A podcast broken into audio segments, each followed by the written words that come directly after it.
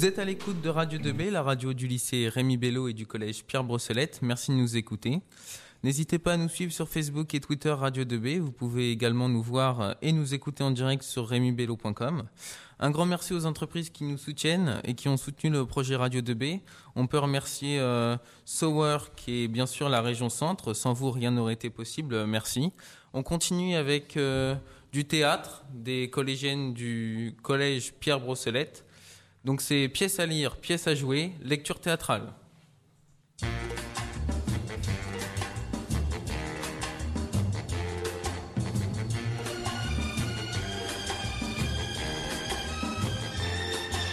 Viens voir les comédiens, voir les musiciens, voir les magiciens qui arrivent bien, voir les comédiens, voir les musiciens, voir les magiciens.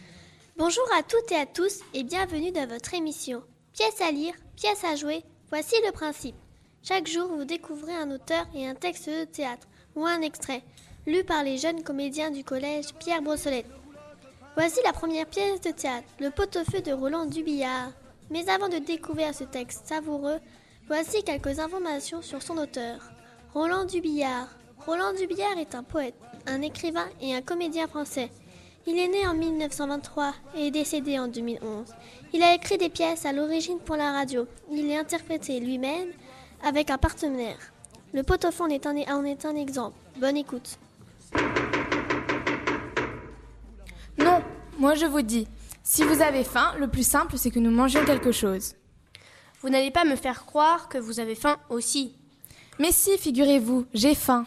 Ça, c'est drôle. Mais non, pourquoi ? Tout de même, que vous éprouviez la même sensation que moi, et précisément à la même heure... C'est que c'est une heure excellente pour avoir faim. Interrogez autour de vous. Vous verrez, entre 19 et 20h30, tous les jours, tout le monde a faim. Oh non, tout de même, voyons, ce n'est pas possible.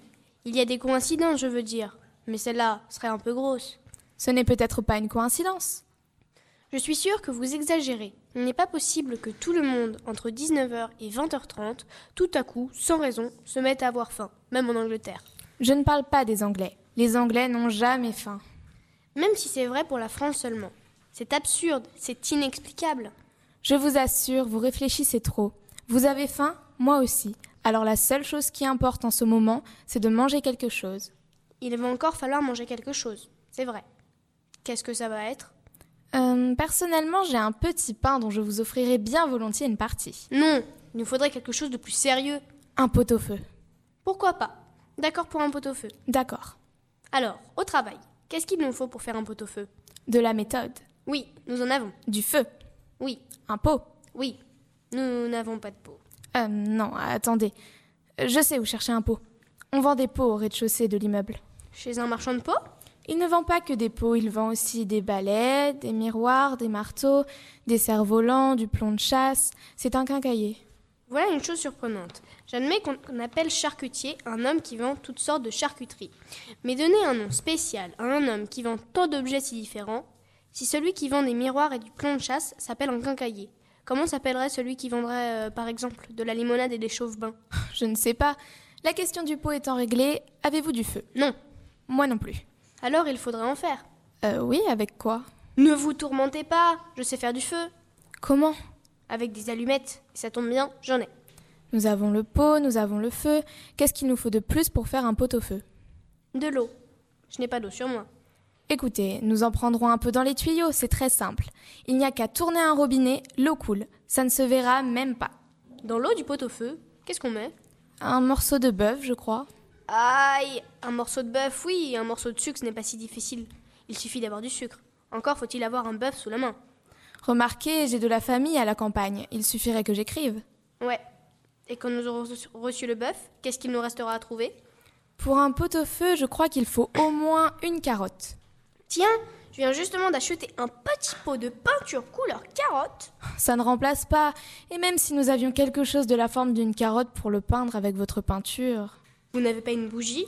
Taillez-la en forme de carotte. J'ai un canif. Je veux bien essayer. Seulement, dites-moi, pot-au-feu, il faut le faire bouillir ? Bah oui. Une fois taillée et peinte, j'ai bien peur que notre carotte ne supporte pas les hautes températures. Vous croyez qu'elle va fondre ? Je le crains. D'ailleurs, même si elle ne fond pas, ça ne doit pas être très bon. Une carotte qu'on fait comme ça, soi-même, avec de la bougie. C'est comme tout, il faut savoir.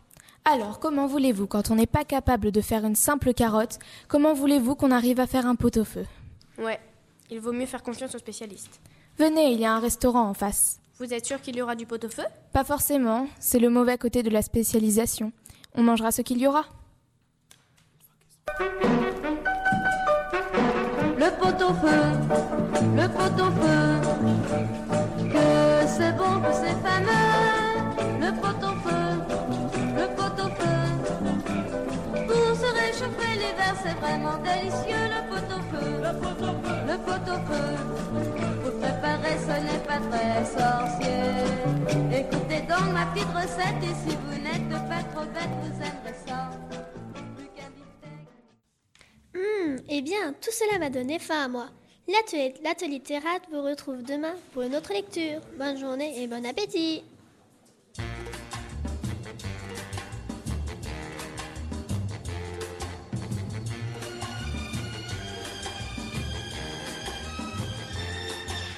Viens voir les comédiens, voir les musiciens, voir les magiciens qui arrivent bien, voir les comédiens, voir les musiciens, voir les magiciens qui arrivent.